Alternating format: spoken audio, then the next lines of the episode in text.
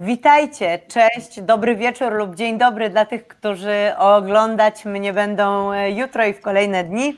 E, witam w czwartym odcinku z serii Dialogi. To spotkanie ze specjalistami i specjalistkami z zakresów, których dotyczy moja działalność, czyli e, ginekologii, onkologii, psychoonkologii, life balance, patient experience i tak dalej. Dzisiaj temat bardzo ważny i e, owiany pewną tajemnicą, choć nie tak powinno być, temat radioterapii. E, wiem, że ogląda mnie wiele osób z rakiem, wiele osób wspierających e, pacjentów onkologicznych, więc myślę, że temat wybrałam idealnie, że tak powiem, szczególnie, że wokół niego krąży dużo mitów i stereotypów.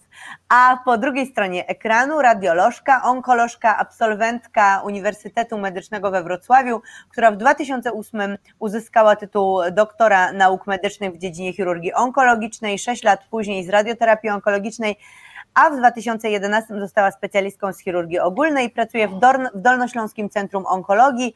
Od 2012 w zakładzie teleradioterapii, następnie od 2016 w zakładzie brachyterapii, do całkiem niedawna adiunkt dydaktyczny Uniwersytetu Medycznego we Wrocławiu, teraz również działaczka w zakresie szeroko pojętej edukacji onkologicznej w Europejskim Stowarzyszeniu Edukacji Onkologicznej. E, przed Wami doktor nauk medycznych Urszula Staszek-Szewczyk. Cześć Ula. Cześć Agnieszka, dobry wieczór i dzień dobry wszystkim.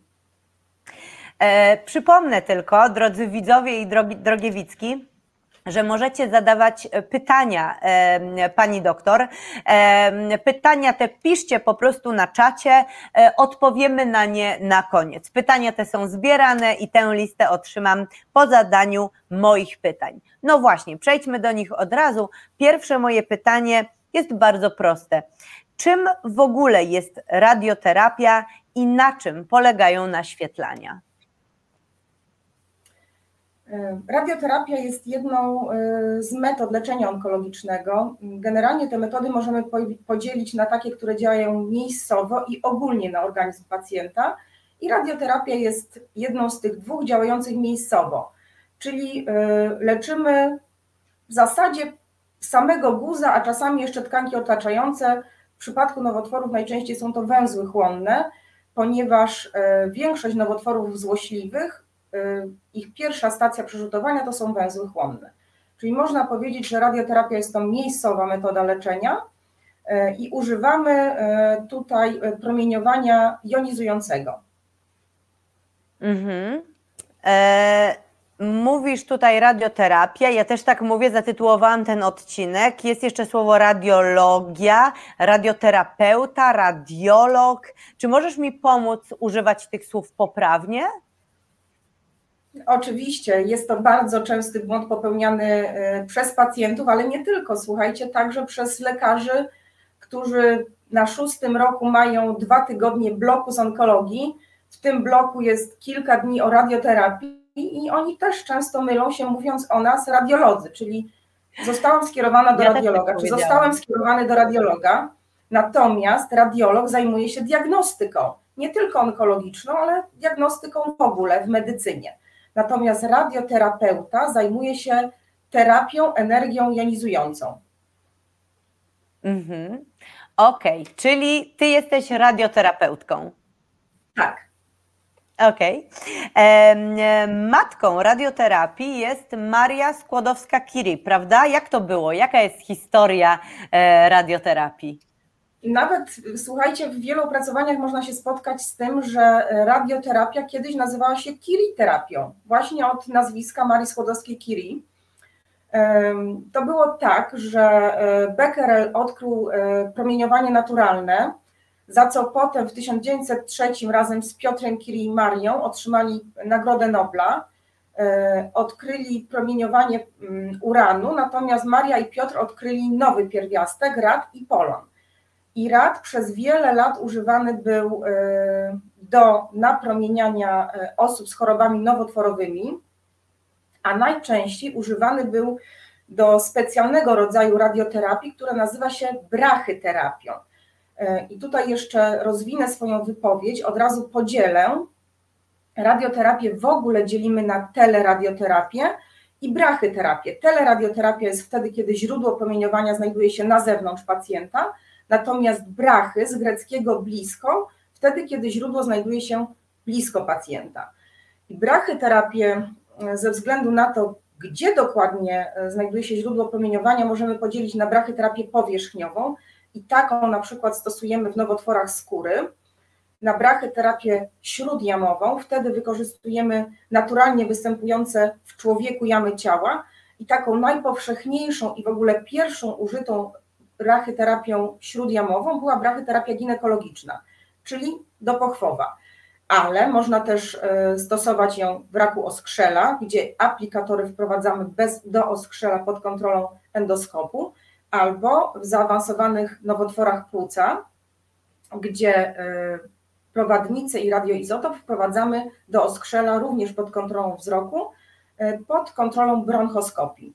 Mamy również brachyterapię śródkankową, gdzie e, poprzez specjalne aplikatory albo igły, igły są stalowe, tytanowe, które czasami, jeżeli one dłużej muszą zostać w pacjencie, zastępujemy plastikowymi rurkami, czyli aplikatory są śródkankowe plastikowe, wprowadzamy bezpośrednio w guza albo w miejsce, gdzie guz był, ale został usunięty przez chirurga, ale my wprowadzamy ten te aplikatory po to, żeby wyjałowić jeszcze to pole po nowotworze, żeby zabezpieczyć pacjenta przed wznową miejscową.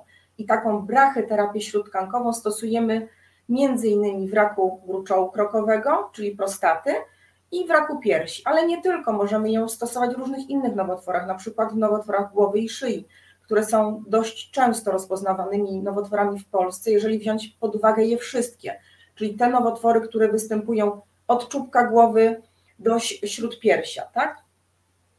Mhm. Natomiast teleradioterapia, swój początek y, dało jej odkrycie y, Williama Rentgena, który E, w lampie rentgenowskiej przyspieszał elektrony. To promieniowanie zwane jest miękkim, ponieważ nie penetruje głęboko, jego energia nie jest duża.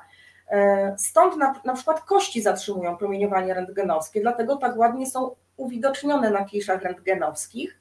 E, wcześniej to promieniowanie rentgena było wykorzystywane do diagnostyki pacjentów, ale także do napromieniania zmian płytkich, na przykład też nowotworów skóry. To jest takie promieniowanie elektronowe. Natomiast w latach 50. XX wieku rozwinęła się teleradioterapia, w której używamy e, promieniowania gamma, to jest promieniowanie przenikliwe. Potrzebujemy specjalnych osłon, żeby chronić personel, który się zajmuje tym e, napromienianiem. W przyspieszaczach liniowych e, wytwarzane są fotony, które przez specjalny otwór są wypuszczane e, do naszego celu, czyli w tym przypadku guza, który znajduje się w pacjencie, i bombardują tkankę nowotworową po to, żeby zniszczyć strukturę DNA guza i tym samym doprowadzić do śmierci komórek guza. Niestety wokół guza znajdują się tkanki zdrowe i nierzadko, a w zasadzie zawsze te tkanki zdrowe również są napromieniane i wówczas powstają odczyny popromienne, czyli potocznie przez pacjentów e, nazywane działaniami niepożądanymi e, radioterapii. Mhm. O te skutki zapytam Cię już niebawem, natomiast jeszcze do samej tej e, techniki chciałabym wrócić. Tak. przyznam, że właśnie przypomniało mi się, że ostatnio jak oglądałam film biograficzny o Marii Skłodowskiej, to rzeczywiście był tam wątek e, e, leczenia onkologicznego. Natomiast chciałabym Cię zapytać o to, jak działa taka maszyna? To znaczy, mówimy tutaj o tym, że to źródło promieniowania jest daleko przy teleradioterapii lub blisko przy brachyterapii, ale e, co tam jest takiego? Jak to działa? Czy to jest jakiś emiter, czy to jest jakiś, wiesz, magiczny kamień, który promieniuje? Co tam jest? Co, co sprawia, że, że to promieniowanie się dzieje? No to jest y, różnica pomiędzy tym źródełkiem, które jest na zewnątrz i wewnątrz pacjenta w tele i w brachyterapii. Zacznę od brachyterapii, bo jest mi bliższa. Mianowicie w brachyterapii y, używamy sztucznego radioizotopu Jest to IRYT 192 i ten radioizotop jest zamknięty w specjalnym urządzeniu, które zapobiega emisji promieniowania na zewnątrz. Ten radioizotop jest przyczepiony do takiego specja, do takiej specjalnej prowadnicy i on wychodzi z tej, z, tego, z tej osłony tylko w momencie napromieniania pacjenta. I działa to na takiej zasadzie, że iryt ulega rozpadom promieniotwórczym. Mm, tak samo było z radem i z bombą kobaltową, tylko że czas półtrwania radu to jest 226 y, lat, o ile dobrze pamiętam Kobalt jest ponad 5 lat, a źródło irydowe 70 kilka dni, czyli my takie źródełko wymieniamy co 2,5 miesiąca. Dlatego też część pacjentek na pewno zauważyła, że na przykład jak zaczynają radioterapię, to albo jedna sesja trwa bardzo krótko, a z każdą kolejną ta e, sesja wydłuża e, swój czas trwania, albo na odwrót, najpierw trwa bardzo długo, a w trakcie dochodzi do źródła promieniowania, o czym nie zawsze pacjentka jest informowana i nagle z 20 minut robi się 10. To właśnie dlatego, że mamy tak zwane świeże i stare źródło. Co jeszcze? Mm, jeżeli chodzi o brachyterapię, to mówimy o tak zwanym afterloadingu, czyli o ładowaniu już po zaplanowaniu. To jest właśnie bezpieczeństwo dla pacjenta i dla personelu. Czyli jak pacjentka, na przykład ginekologiczna, czy pacjent z rakiem gruczołu krokowego przebywają w bunkrze do napromieniania, to nie są stale w kontakcie z emitującym źródłem, bo ono jest zamknięte w tej osłonie. Dopiero jak my te kabelki w gruczole krokowym, czyli igły stalowe, czy walec albo sondę w e, nowotworach ginekologicznych połączymy specjalnym łącznikiem z gamma medą, z, tym, z tą aparaturą gdzie w osłonie przebywa źródło irydowe, dopiero technik radioterapii w specjalnym pomieszczeniu, w tak zwanej sterowni, uruchamia plan leczenia i dopiero wówczas źródło promieniowania wychodzi z tej osłony. E, a nawet mm, jest taka jakby podwójna kontrola, czyli zanim jeszcze ono wyjdzie, sama prowadnica sprawdza długość zastosowanego łącznika, czy na pewno to będzie w tym miejscu, jak zostało zaplanowane, żeby nie poszło ani o milimetr za daleko, ani blisko. I brachyterapia, można powiedzieć, jest taką metodą bardzo precyzyjną, dlatego że działa tuż przy guzie albo wewnątrz guza i wokół tego źródełka e, irydowego tworzy się mniejsza lub większa izodoza. W zależności od tego, jak długi jest postój źródła, to ta kuleczka, trochę jak izobara, e, ciśnieniu będzie albo mniejsza, albo większa. I cały zbiór tych kuleczek w y, obrazie 3D odtworzy nam mniej więcej albo kształt gruczołu krokowego, albo kształt y, loży po usuniętym guzie w piersi, albo jak nowotworach ginekologicznych, kształt kopuły pochwy, czyli po zabiegu operacyjnym tego mm, dachu kieszonki, jaka zostaje po usunięciu szyjki macicy czy całego narządu rodnego. E, więc tak działa brachyterapia, czyli mamy radioizotop, on ulega rozpadowi i emituje fotony. W ten sposób działa brachyterapia. Natomiast teleradioterapia to jest zupełnie inna sprawa. Tutaj nie mamy e, rozpadu promieniotwórczego, natomiast przyspieszamy elektrony w przyspieszaczu i one wychodzą właśnie przez tak zwany kolimator, to jest takie, taki otwór e, w przyspieszaczu liniowym, który dodatkowo jest jeszcze e, modyfikowany listkami kolimatora. One są 2,5 bądź 5 mm i kształtują wiązkę fotonów, które po przyspieszeniu elektronów wychodzą z tego aparatu. Może te pojęcia są zbyt trudne, ale żeby to y, uprościć, to mm, e, ta wiązka promieniowania, która wychodzi z przyspieszacza liniowego, jest niewidoczna, ale ma zdolność przenikania przez e, ciało pacjenta, w zależności od tego, jaką energię zastosujemy w przyspieszaczu, albo może e, sięgać głębiej, albo płycej. Mhm. I właśnie w zależności od tego, jak jest kształtowana przez listki kolimatora, e, dostosowuje się do kształtu napromienianego guza. I to nie jest tylko jedna wiązka, ponieważ rodzaje teleradioterapii też są różne. Możemy mówić o radioterapii, teleradioterapii 3D albo o teleterapii wiązką z dwóch pól, która się już bardzo rzadko stosuje. Ona była może 15 lat temu, jak ja zaczynałam stosować, stosowana u pacjentów w napromienianiu paliatywnym, gdzie nie do końca mm, kładziono nacisk na tkanki, które znajdowały się wokół pacjenta, bo nierzadko były to takie stany, gdzie na przykład guz bardzo krwawił i mogło, można powiedzieć, że było to ratowanie życia. Natomiast teraz e, te wiązki są e, tak e, modulowane, z angielskiego to jest modulowanie intensywności dawki, intensity modulated radiotherapy, że staramy się główną dawkę zlokalizować w guzie, żeby maksymalnie ochronić e, narządy i tkanki sąsiadujące. Mhm. Rozumiem.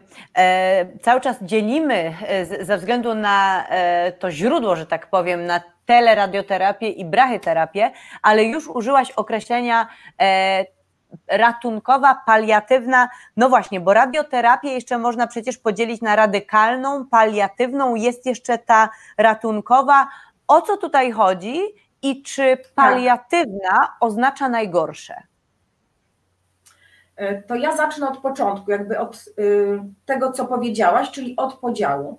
E, radioterapię możemy podzielić nie tylko ze względu na, na to, gdzie znajduje się źródło promieniowania, ale również ze względu na intencje leczenia na e, radioterapię radykalną, czyli taką, która ma za zadanie wyleczyć pacjenta z choroby nowotworowej, radioterapię paliatywną, czyli nie radioterapię w cudzysłowie końca życia, tylko na taką radioterapię, która nierzadko zatrzymuje chorobę, czyli cały czas ma wpływ na przebieg choroby nowotworowej, na radioterapię ratunkową, e, która jest na przykład powtórną radioterapię, bo tak, drodzy widzowie i drogie widzki, możemy powtórnie napromieniać pacjenta dwa, nawet trzy razy e, i na radioterapię objawową. Objawową to znaczy taką, która niestety już prawdopodobnie nie zadziała na naturalny przebieg choroby nowotworowej, ale znacząco złagodzi objawy, na przykład bóle kostne albo zatrzyma krwawienie w takim dużym guzie nowotworowym, gdzie nie możemy już w inny sposób e, zadziałać u pacjenta. Należy jeszcze tutaj wspomnieć przy radioterapii radykalnej, że nierzadko używana ona jest w parze z chemioterapią, ponieważ chemioterapia, czyli leczenie systemowe, w niektórych przypadkach, w niektórych nowotworach znacznie potęguje działanie samego e, leczenia radioterapią. Mhm. E, Okej. Okay. Mhm. Jeżeli mogę się odnieść jeszcze e, do tego leczenia skojarzonego, czyli chemioterapia i radioterapia, jest to leczenie stosowane w wielu nowotworach złośliwych. Wymienię tu tylko kilka, ale jeżeli będą pytania od e, naszych widzów i widzek, to oczywiście dopowiem, jeżeli coś pominę.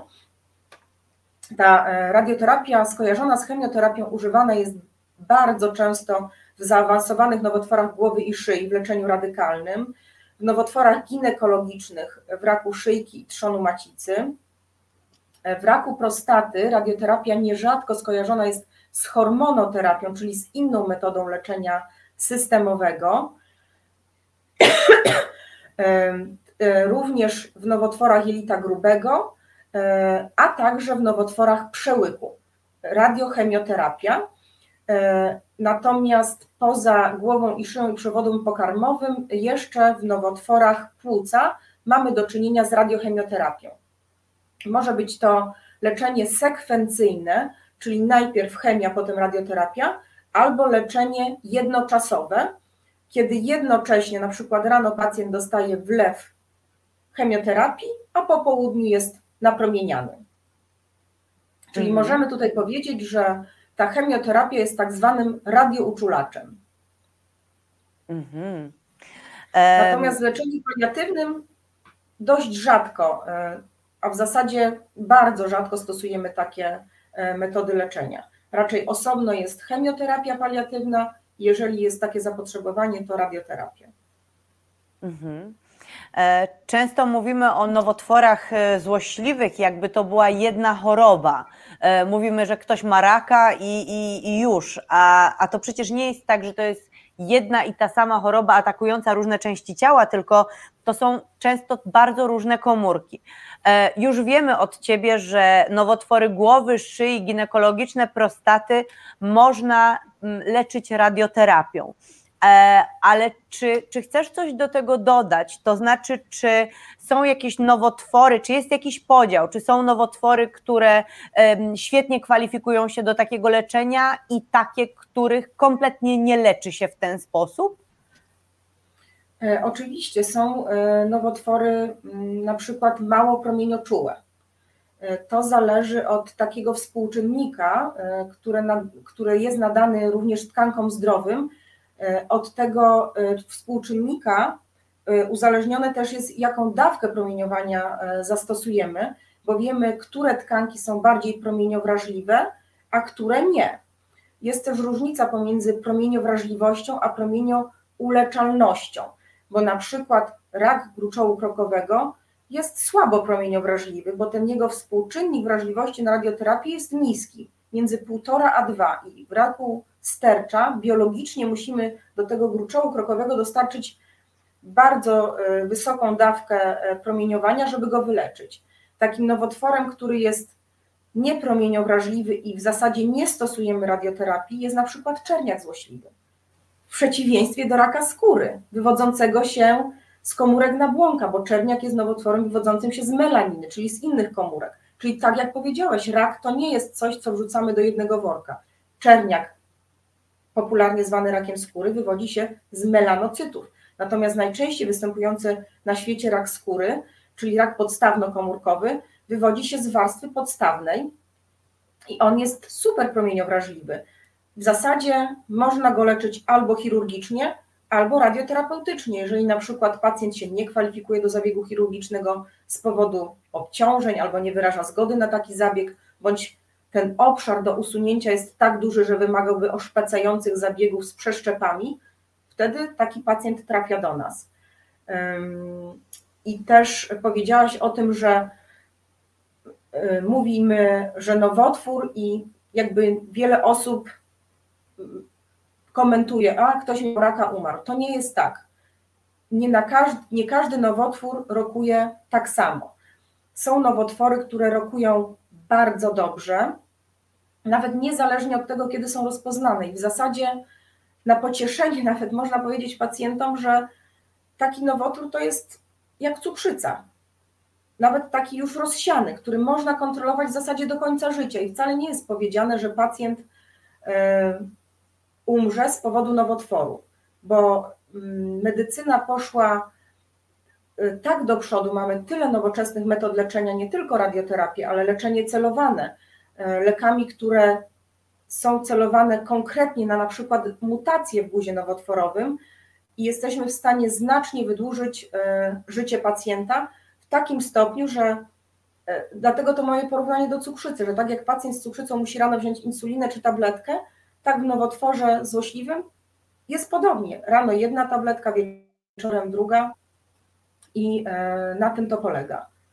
E, mhm. Jeszcze odniosę się do nowotworów konkretnych. E, nowotworze danego narządu też nie możemy porównywać się między sobą.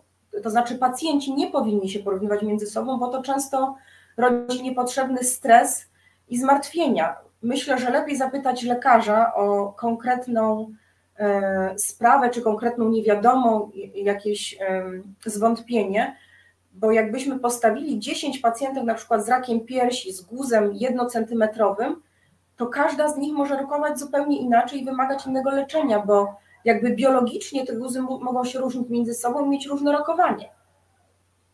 Mhm. E, to bardzo ciekawe. Wspomniałaś jeszcze o operacjach. Mówiłaś tutaj na przykład o, o tym, że w przypadku raka skóry mm, z różnych powodów podejmuje się różne decyzje. Właśnie chciałam tak. jeszcze Cię dopytać o relacje pomiędzy radioterapią a e, zabiegami chirurgicznymi. To znaczy, kiedy one współwystępują, kiedy się jakoś uzupełniają. E, domyślam się przecież, że to nie jest tak, że pacjent zawsze sobie może wybrać, czy, e, czy radioterapia, czy operacja. Sprawa jest bardziej skomplikowana. Jak to wygląda? Wygląda to w taki sposób, że jak pacjent jest rozpoznany z chorobą nowotworową, ma przeprowadzoną w pełni diagnostykę, czyli dokładnie wiemy, a może mniej dokładnie, bo nigdy w 100% nie jesteśmy pewni, bo nasze metody diagnostyczne, wiadomo, nie są doskonałe, ale jeżeli już prawie na 100% mamy ustalony stopień zaawansowania danego nowotworu u konkretnego pacjenta, czyli wiemy, jaki jest rozmiar guza, jaki jest stan węzłów chłonnych, czy są przerzuty, czy ich nie ma, czy są e, jakieś konkretne czynniki biologiczne, tak jak na przykład w raku trzonu macicy receptory steroidowe, podobnie w raku prostaty i w raku piersi, czy jaki jest stopień złośliwości, tak zwana CHG, czy CHG, czyli jak bardzo dojrzały jest nowotwór. Jeżeli on jest wysoko dojrzały, to wiemy, że komórki się dzielą wolno. Jeżeli średnio dojrzały, to trochę szybciej. Jeżeli niezróżnicowany, to bardzo szybko. I zgodnie z tym planujemy leczenie. Jeżeli chodzi o połączenie chirurgii o radioterapii, to w medycynie w ostatnich, myślę, 20-30 latach dokonał się taki postęp, że wiele badań pokazało, e, że nie musimy przeprowadzać aż tak radykalnych zabiegów. Myślę, że zaczęło się to od raka piersi, gdzie taki włoski chirurg Umberto Veronesi dowiódł, że oszczędzając pierś i stosując następowo radioterapię uzupełniającą na całą pierś i podwyższając dawkę na loże guza, te pacjentki mają identyczne rokowanie jak takie same w podobnym zaawansowaniu po mastektomii. Dlatego też pewnie Halsztedowi, czyli ojcu chirurgii piersi, niektóre pacjentki przeżywały, a niektóre umierały, bo nie było to związane z tym, czy on dobrze czy źle zoperował. Po prostu jedne miały takie, inne, inne rokowanie. Stąd wiemy teraz, że na przykład w raku piersi wystarczające jest leczenie oszczędzające pierś z uzupełniającą radioterapią terapią, która doskonale zabezpiecza przed wznową miejscową. I nie tylko jest tak e, w raku piersi, nierzadko radioterapię uzupełniającą e, stosujemy przy czynnikach ryzyka w nowotworach głowy i szyi, czyli mamy nowotwór zlokalizowany w okolicy twarzy i wiemy, że chirurgia jest metodą z wyboru, bo e, radioterapię można zastosować jako leczenie uzupełniające, przy małych marginesach. To znaczy, jeżeli chirurg operuje, zawsze chce to zrobić w tkankach zdrowych, ale nie ma mikroskopu w oczach. I jeżeli patolog napisze mu, że chirurg przeszedł przez guza, to zawsze kierujemy zapytanie do chirurga, czy może poszerzyć zabieg. Jeżeli nie ma takiej możliwości, to wtedy pacjent również otrzymuje radioterapię uzupełniającą. Podobnie jest w niekorzystnych czynnikach ryzyka, na przykład w raku żołądka, jeżeli jest suboptymalnie wykonana operacja, czy w raku jelita grubego, jeżeli tej radioterapii pacjent nie otrzymał przed zabiegiem operacyjnym. Podobnie w raku gruczołu krokowego, czy w niektórych nowotworach szyjki macicy. Bo y, w szyjce macicy jest tak, że jeżeli nowotwór jest niezaawansowany, to możemy zastosować samodzielną chirurgię. Natomiast jeżeli nowotwór jest tak zwany graniczny, to czasami właśnie polegając na badaniach obrazowych, kierujemy pacjentkę na zabieg operacyjny, ale pod mikroskopem okazuje się, że jednak w marginesie cięcia albo bardzo blisko tak zwanego mankietu pochwowego jednak są komórki nowotworu i wówczas taka pacjentka otrzymuje radioterapię uzupełniającą. Natomiast jeżeli pacjentka z rakiem szyjki macicy jest bardziej zaawansowana, wolimy zastosować samodzielną radiochemioterapię, która absolutnie nie jest tutaj leczeniem paliatywnym, bo nierzadko pacjentki się martwią, że Boże, nie zostałam zakwalifikowana do operacji, to już koniec. Nie mogą mi wyciąć tego guza. A akurat w raku szyjki macicy to się kompletnie mija z prawdą, bo radiochemioterapia jest jak najbardziej leczeniem radykalnym. A nawet powiedziałabym, że niewłaściwa kwalifikacja do zabiegu operacyjnego jest gorsza niż skierowanie pacjentki na samodzielną radiochemioterapię. I powiem jeszcze więcej, że bywają takie sytuacje, gdzie możemy e, zastosować radioterapię zamiast chirurgii, na przykład wtedy, kiedy pacjent nie może zostać zoperowany, bo jest zbyt obciążony e, internistycznie albo po prostu nie godzi się na zabieg operacyjny. W takiej sytuacji e, możemy zastosować radioterapię, oczywiście nie we wszystkich nowotworach, ale na przykład już we wspomnianych nowotworach skóry, w rakach wargi, gdzie ten efekt estetyczny też jest nie, niezwykle ważny, e, radioterapia na pewno jest konkurencyjna do chirurgii.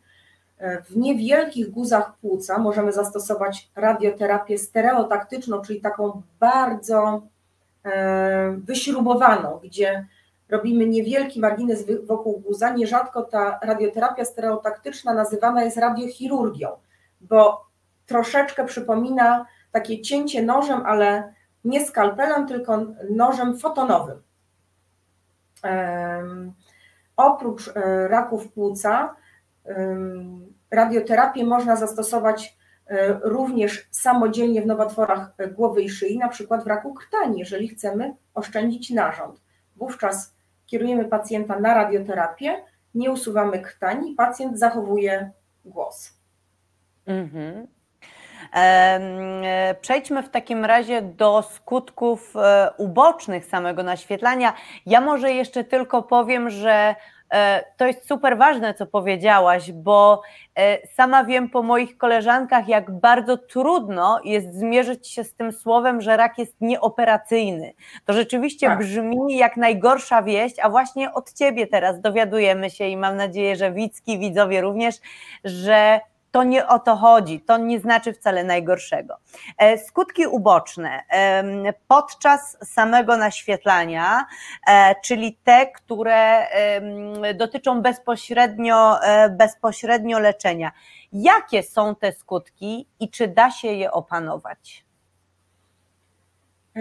Moi drodzy, powiem tak, że jeżeli chodzi o skutki uboczne radioterapii, należy je podzielić na tak zwane wczesne skutki uboczne i późne. Wczesne to są te, które w zasadzie zaczynają się już w trakcie napromieniania i e, nie możemy ich wrzucić do jednego worka, tak samo jak nowotworów, które leczymy, bo to nie jest jedna radioterapia. Nie napromieniamy całego człowieka, tylko poszczególne części ciała, w których zlokalizował się guz. I w zależności od tego, jaki jest nasz cel, takie też wystąpią działania niepożądane, które związane są z tym, że niestety musimy napromienić narządy leżące obok, czyli nasze narządy krytyczne bądź tkanki krytyczne. I tak w nowotworach mm, głowy i szyi, e, czy w nowotworach piersi u pacjentek, szczególnie po mastektomii, e, tym narządem krytycznym jest dla nas skóra. I tutaj najszybciej będziemy obserwować działania niepożądane w postaci zaczerwienienia, co najczęściej przez pacjentów nazywane jest oparzeniem skóry, bo rzeczywiście wygląda to jak oparzenie słoneczne. W nowotworach głowy i szyi mówimy jeszcze o zapaleniu błon śluzowych, bo one również e, są często e, napromieniowane, bo leżą w pobliżu guza. E, jeżeli chodzi o nowotwory zlokalizowane w środku człowieka, czyli na przykład nowotwory ginekologiczne czy rak przełyku, nowotwory płuca, te działania niepożądane będą inne, będą pochodziły z narządów wewnętrznych. W ginekologii i w napromienianiu raka odbytu czy odbytnicy to są dwie różne lokalizacje. Inaczej się leczy raka odbytnicy i odbytu. Rak odbytu jest bardzo podobny do raka szyjki, bo związany jest z tym samym czynnikiem ryzyka, czyli z infekcją HPV. Natomiast rak odbytnicy jest kruczolakorakiem. To taka dygresja, ale być może E, istotna do tego, co powiem za chwilę. E, e, w raku, w nowotworach ginekologicznych często również dochodzi do zapalenia błony śluzowej, na przykład pochwy, czy właśnie odbytu, czy odbytnicy. Nierzadko dochodzi też do zapalenia pęcherza moczowego z uwagi na to, gdzie jest zlokalizowany anatomicznie. Podobnie w napromienianiu gruczołu krokowego, który znajduje się w miednicy, może dojść do zapalenia kiszki stolcowej, czyli odbytnicy, albo pęcherza moczowego. Dlatego pacjentki przed radioterapią e, zwykle są informowane o tym, e, jaką dietę powinny stosować, że powinny dbać o regularne wypróżnienia, żeby odbytnica była pusta, czyli odsuwała się od e, tego, co jest napromieniane, żeby pęcherz moczowy był pełny, wtedy nie cała ściana zostanie napromieniona, tylko jej fragment i minimalizujemy wówczas te działania niepożądane. Inaczej jest w nowotworach na przykład krtani czy przełyku, gdzie pojawiają się objawy związane z zapaleniem błony śluzowej przełyku, pacjent nie może połykać, czy to połykanie jest bolesne, podobnie przy zapaleniu śluzówek jamy ustnej, albo gdy ślinianki wchodzą w obszar napromieniania, mamy suchość w jamie ustnej. Całe szczęście z tą szeroką gamą objawów niepożądanych jesteśmy sobie w stanie poradzić. Oczywiście w zależności od tego, gdzie występują, jest to temat rzeka, ale mm, myślę, że najbardziej właściwym postępowaniem jest zapytanie swojego lekarza prowadzącego, co zrobić. E, myślę, że największym mitem mm, w radioterapii jest, są te odczyny popromienne na skórze. Czy mniej, czy bardziej nasilone, w kuluarach, wśród pacjentów, w rozmowach korytarzowych bardzo często e, słyszy się, czy kąpać się, czy nie. Kiedyś rzeczywiście panowało takie przekonanie, żeby absolutnie nie moczyć, że kropla wody dotknie napromienianej skóry to katastrofa.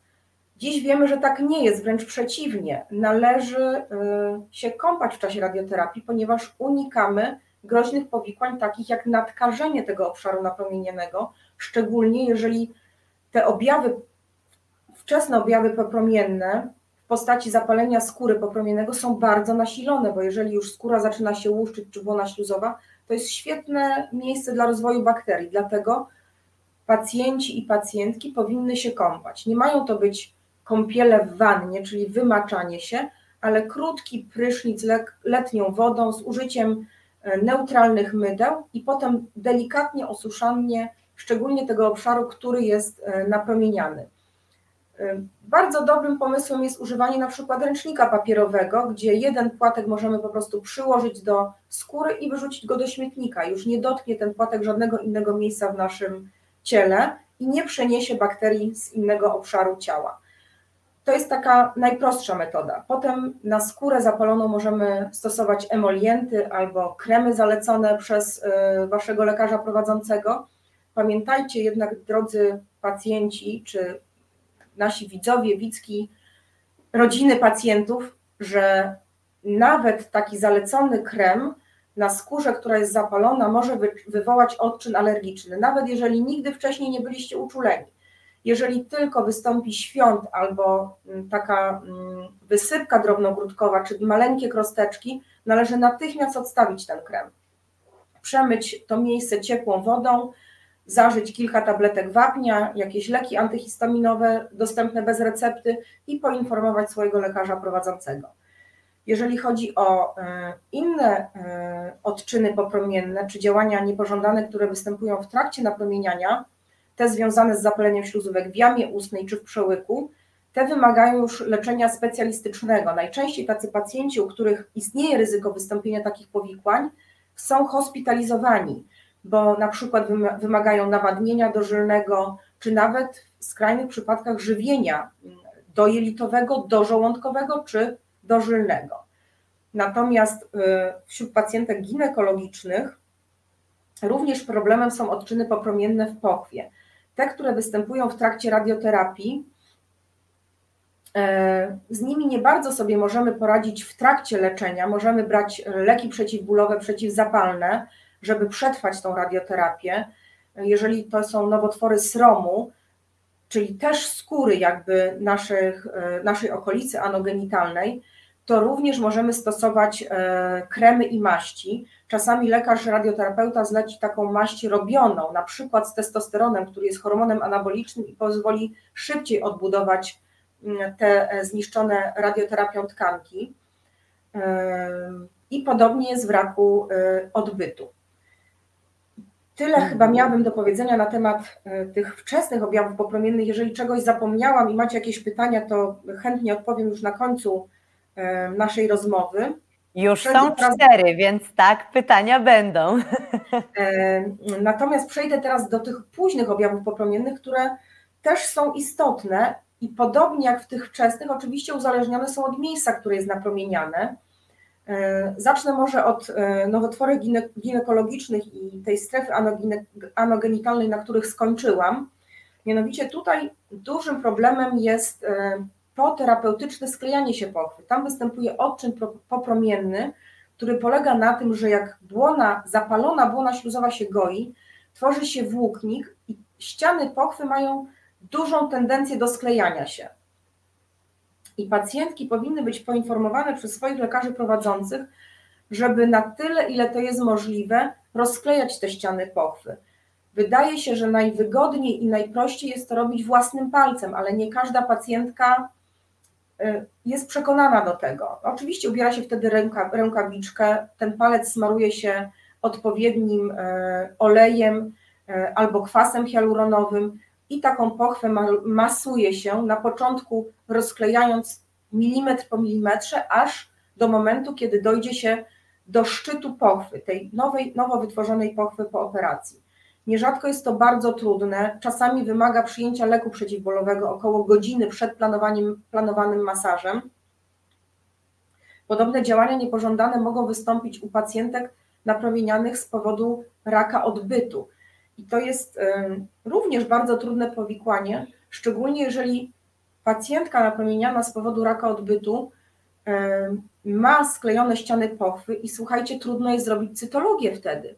A pamiętajmy o tym, że rak odbytu ma taką samą etiologię jak rak e, e, szyjki macicy, czyli u takich pacjentek ryzyko raka szyjki macicy jest dużo większe i one również szczególnie muszą dbać o to, a nierzadko zapominamy o tym, że takie powikłanie może się również zdarzyć. Jeżeli chodzi o e, powikłania ze strony odbytnicy, to najlepiej jest im po prostu zapobiegać, czyli w trakcie leczenia nie dopuścić do tego, żeby doszło do biegunek, które czasami mogą wręcz przerwać napromienianie, bo są tak wyczerpujące dla pacjentek czy pacjentów. E, I takim późnym powikłaniem popromiennym jest e, mm, zapalenie odbytnicy. Ono wiąże się z tym na przykład, że pacjenci po e, oddaniu stolca krwawią z odbytnicy i nie jest to objaw choroby nowotworowej, jakkolwiek za każdym razem powinien być sprawdzony, zgłoszony lekarzowi, bo może tak się zdarzyć, że jednak powyżej obszaru napromienionego albo właśnie w tym miejscu jest niestety drugi guz nowotworowy, bo należy pamiętać o tym, że radioterapia to jest taka broń, która ma dwa końce, bo ona leczy, ale również jest czynnikiem ryzyka wystąpienia wtórnego nowotworu.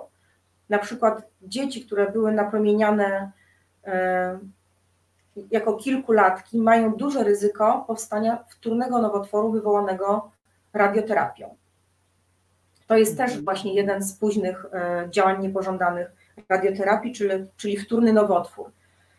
E, jeżeli chodzi o nowotwory, które wymieniłam wcześniej, czyli na przykład głowę i szyję, to tutaj dochodzi do zwłóknień, e, szczególnie w gruczołach ślinowych i pacjenci ci mają problem z nawilżeniem w jamie ustnej. E, I tutaj możemy sobie poradzić w ten sposób, że stosujemy preparaty sztucznej śliny. E, polecamy pacjentom, żeby mieli zawsze wodę przy sobie i popijali. Może się też zdarzy, mogą się zdarzyć zaburzenia połykania przy napełnianiu nowotworów w gardłach, problemy z głosem, chrypka, która nie ustępuje. Po napromienianiu piersi na pewno musimy się liczyć z tym, że fragment płuca, który znajduje się tuż pod gruczołem piersiowym, ulegnie zwłóknieniu, ale mam dobrą wiadomość, nie jest to istotne fizjologicznie, bo nasze płuca są bardzo duże. Gorzej, jeżeli napromieniamy pierś lewą, bo niedaleko znajduje się serce. Całe szczęście wiele ośrodków radioterapeutycznych i polecam to pacjentkom, które chorują na raka piersi, bądź jeżeli ktokolwiek kiedyś będzie rozpoznany z nowotworem piersi lewej, żeby napromieniać się w ośrodkach, które stosują napromienianie na głębokim wdechu. Ponieważ na głębokim wdechu, kiedy pacjentka nabierze głęboko powietrza w płuca i jeszcze na przeponę, to możemy sobie wyobrazić, że płuco wejdzie pomiędzy pierś a serce, dodatkowo zostanie ściągnięte w dół przez przeponę, czyli odsunie się maksymalnie od naszego obszaru napromienionego i wtedy ryzyko na przykład choroby wieńcowej będzie znacznie mniejsze, bo niestety choroba wieńcowa jest również późnym objawem niepożądanym po radioterapii. Mhm. Na pewno nie wyczerpałam wszystkiego, ale jeżeli będą jakieś pytania, to chętnie odpowiem. Już właśnie będziemy do nich przechodzić. Ja może jeszcze pozwolę sobie e, podsumować to, co powiedziałaś. E, zauważcie, e, moi drodzy i moje drogie, ile mitów dzisiaj obaliliśmy. E, dowiedzieliśmy się, że radioterapia paliatywna, czy też rak nieoperacyjny, to wcale nie jest najgorsze, jest to po prostu inna droga leczenia. Dowiedzieliśmy się, że skutki uboczne to nie jest coś, na co po prostu musimy się godzić. Za każdym razem przy wizytach, a są one częste, podczas radioterapii można zgłosić to lekarzowi, lekarce i e, otrzymać pomoc. Dowiedzieliśmy się, że to nieprawda, że radioterapię można mieć tylko jedną w życiu. Dowiedzieliśmy się również, że skórę, która jest naświetlana, miejsca, które są naświetlane, można myć. Jeśli się to robi w odpowiedni, bezpieczny sposób, to nie jest groźne, a wręcz bezpieczne. No i chciałam jeszcze tylko wyciągnąć wniosek z jednego, e, co, co powiedziałaś, Ulu, powtórzyć to. Bardzo ważne jest to, żeby stosować się do zaleceń. E, w momencie, w którym my pijemy tyle wody, ile trzeba, w momencie, w którym trzeba, robimy kupę wtedy, kiedy trzeba, przed naświetlaniem, chronimy siebie. Tu nie chodzi o to, żeby oszukać e, pracowników ochrony zdrowia i powiedzieć im, że na przykład e, e, zrobiło się kupę, choć się jej nie zrobiło, lub odwrotnie, ponieważ oszukujemy wtedy tak naprawdę siebie, narażając się na, e, na, na większe kłopoty, na możliwość większych kłopotów w przyszłości. Warto o tym wiedzieć. E, przejdźmy teraz w takim razie. E, Aga, jeżeli jeszcze mogę przeszkodzić, E, Proszę. Mówiłaś o, o, o tym, żeby się stosować do zaleceń. Nie tylko kupa i siku, ale też dieta, słuchajcie. Na przykład pacjenci z nowotworami głowy i szyi tak. nie powinni oszukiwać, że piją soki, jedzą owoce. To jest super zdrowe, jak się nie leczymy. A akurat w trakcie radioterapii niektóre posiłki są zabronione i pamiętajmy o tym, żeby rzeczywiście stosować się do zaleceń lekarza.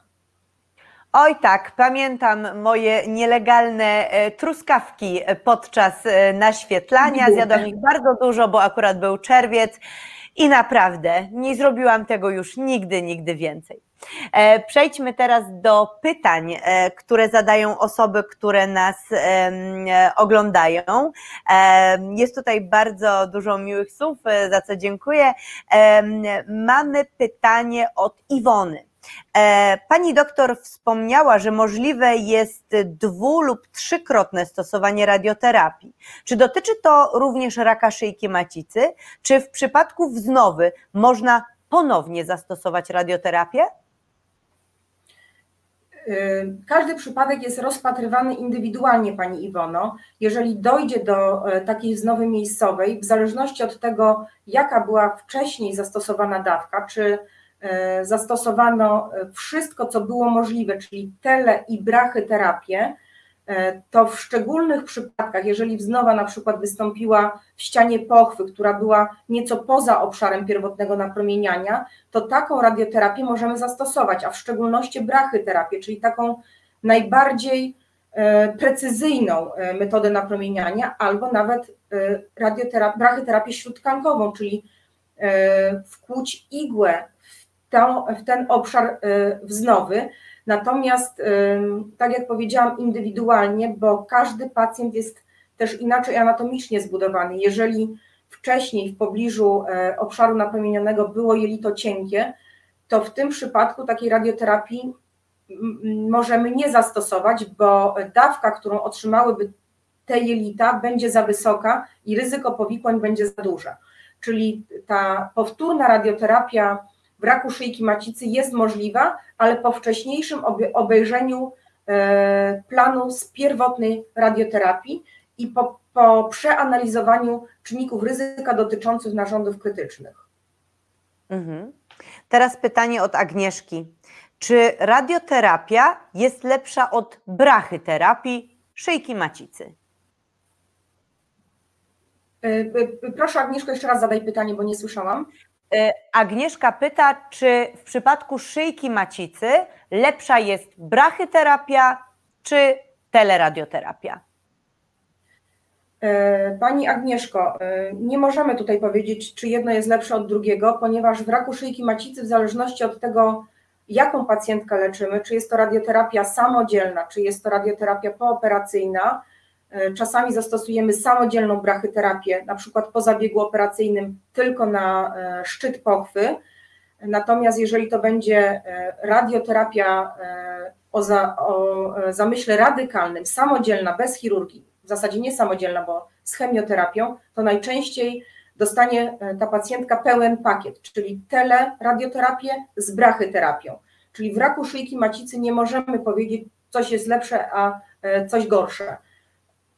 Mhm. Tu mogłabym przytoczyć y, raka gruczołu krokowego, gdzie w konkretnym stopniu zaawansowania pacjent ma wybór teleradioterapia albo brachyterapia i tak naprawdę wybiera pomiędzy działaniami niepożądanymi danej metody leczenia, bo w teleradioterapii napromienimy mu więcej pęcherza, więcej odbytnicy, przejdziemy przez skórę, nierzadko przez, przez jelita cienkie, a w brachyterapii co prawda będzie musiał dwa razy położyć się w szpitalu i być znieczulony, ale napromienimy mu bardzo precyzyjnie gruczoł krokowy, maksymalnie oszczędzając odbytnicę, pęcherz maczowy, a nawet pęczki nerwowo-naczyniowe, które są odpowiedzialne za erekcję, więc tutaj jest różnica i jest wybór. Natomiast u konkretnych pacjentek z rakiem szyjki macicy tego wyboru nie ma.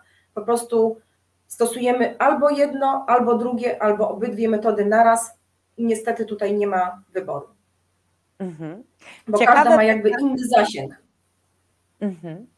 Ciekawe pytanie zadaje Agata. Ja doświadczyłam, przepraszam bardzo, napiję się.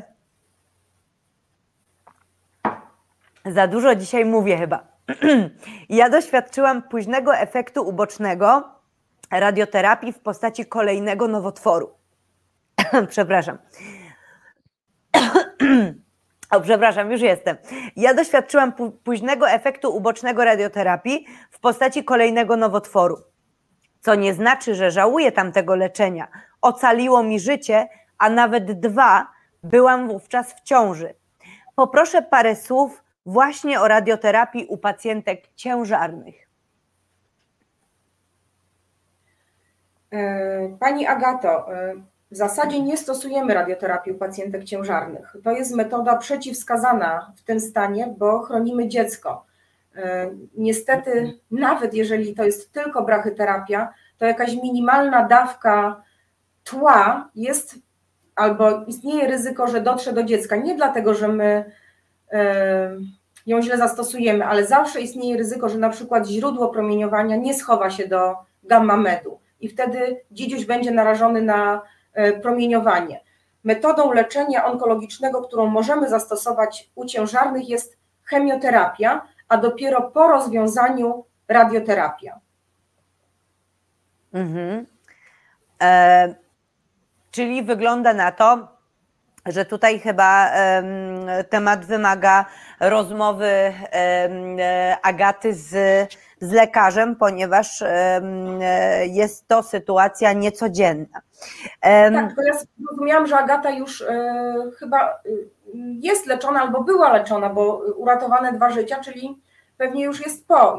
Wyobrażam sobie takim bardzo częstym przypadkiem nowotworu wtórnego, kiedy w dzieciństwie ktoś jest czy w młodości napromieniany na przykład na chłoniaka śródpiersia, to często drugim nowotworem jest na przykład rak piersi, albo jeżeli ktoś ma napromienianą oś mózgowo-rdzeniową, czyli mózg i rdzeń kręgowy, to trochę dawki idzie na tarczycę i na przykład takim nowotworem jest rak tarczycy.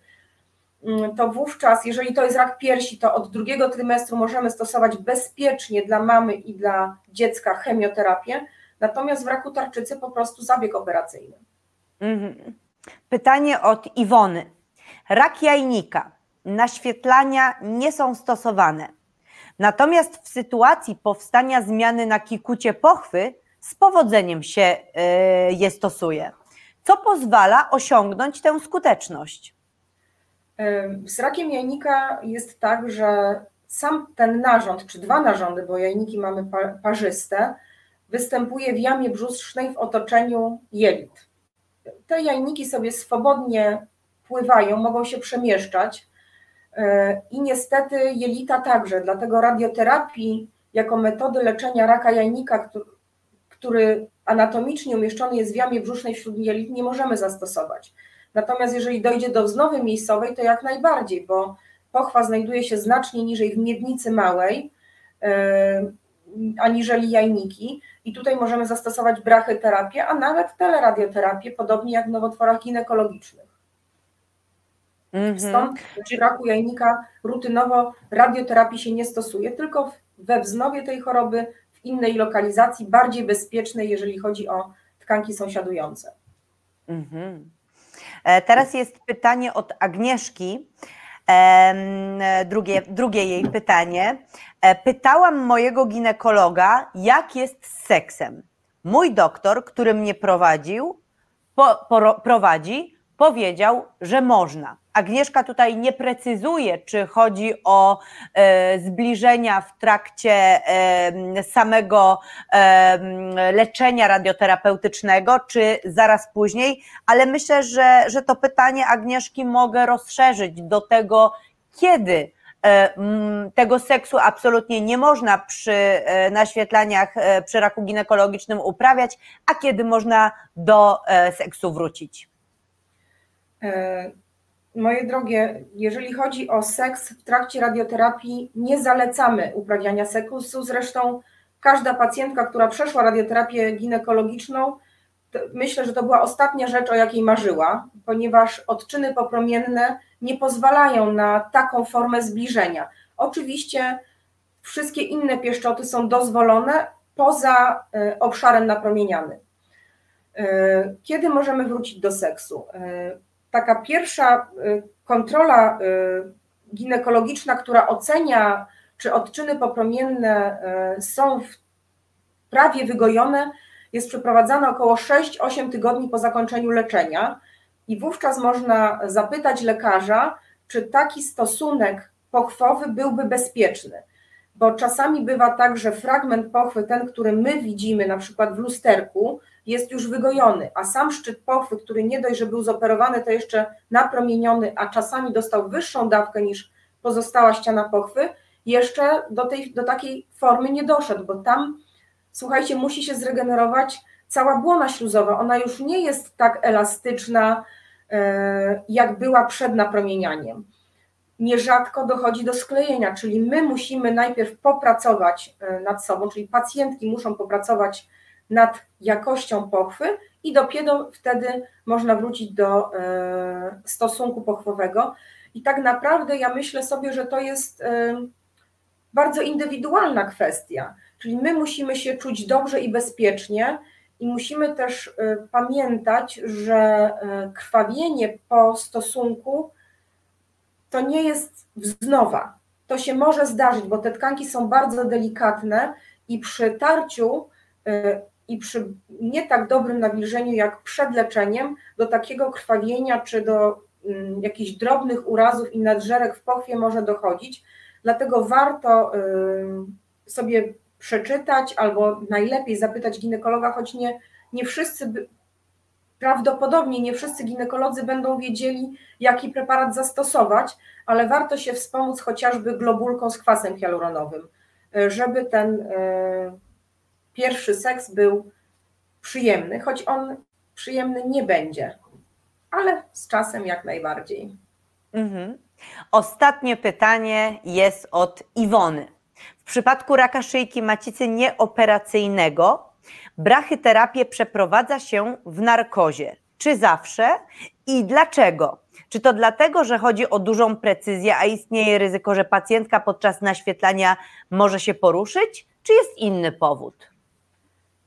Yy, ten powód, który przeczytałaś o tym, że pacjentka może się poruszyć, jest jak najbardziej yy, zasadny, ale tak naprawdę jest inny powód, dla którego pacjentki powinny być znieczulane, ale niestety nie we wszystkich ośrodkach takie znieczulenie jest pacjentkom oferowane i jest to straszne, wręcz barbarzyńskie.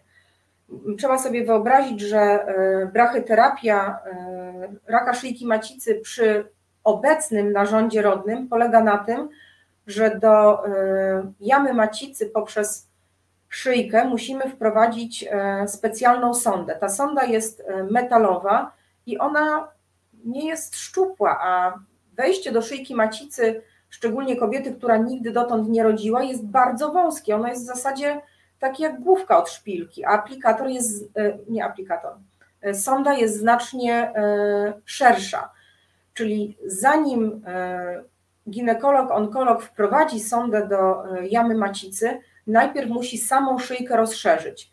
szyjkę, która e, jest już napromieniana, bo z brachyterapią raka szyjki macicy u pacjentek, które mają zachowany narząd, wchodzimy w trakcie teleradioterapii albo tuż po teleradioterapii, czyli tam w środku już jest odczyn. A to znaczy, że sam ten zabieg jest bolesny, czyli to poruszenie pacjentki jest niemal gwarantowane w trakcie wprowadzania sondy do e, narządu radnego, dlatego pacjentki powinny być znieczulane. Po pierwsze, głównie dlatego, że jest to, że tak powinno być, to jest humanitarne, to jest bardzo bolesny zabieg i e, znieczulenie w postaci kroplówki z lekiem przeciwbólowym nie jest wystarczające. Pacjentki powinny być do tego zabiegu znieczulone ogólnie albo przynajmniej e, przewodowo, czyli od pasa w dół. Czyli po pierwsze dlatego, żeby nie bolało, a po drugie, ale to już mamy załatwione jednym znieczuleniem, żeby pacjentka się nie poruszyła, żeby to napromienianie było bardzo precyzyjne. Mhm. Wszystko już wiemy. E, Ula, ogromnie dziękujemy Ci za potężną dawkę wiedzy, e, za odpowiedzi na pytania i za to, że wszyscy teraz czujemy się o wiele pewniej w temacie radioterapii. Już wiem, nie mylę z radiologią. Bardzo, cię, bardzo Ci dziękuję. Moją gościnią była e, Urszula Staszek-Szewczyk, a ja zapraszam Was na kolejny odcinek dialogów i do obserwowania e, moich poczynań e, w internecie i życzę Wam wszystkim zdrowia, bo zdrowie, jak wiemy, na pewno jest najważniejsze. Cześć. Ja również bardzo dziękuję, że mogłam być Twoim gościem.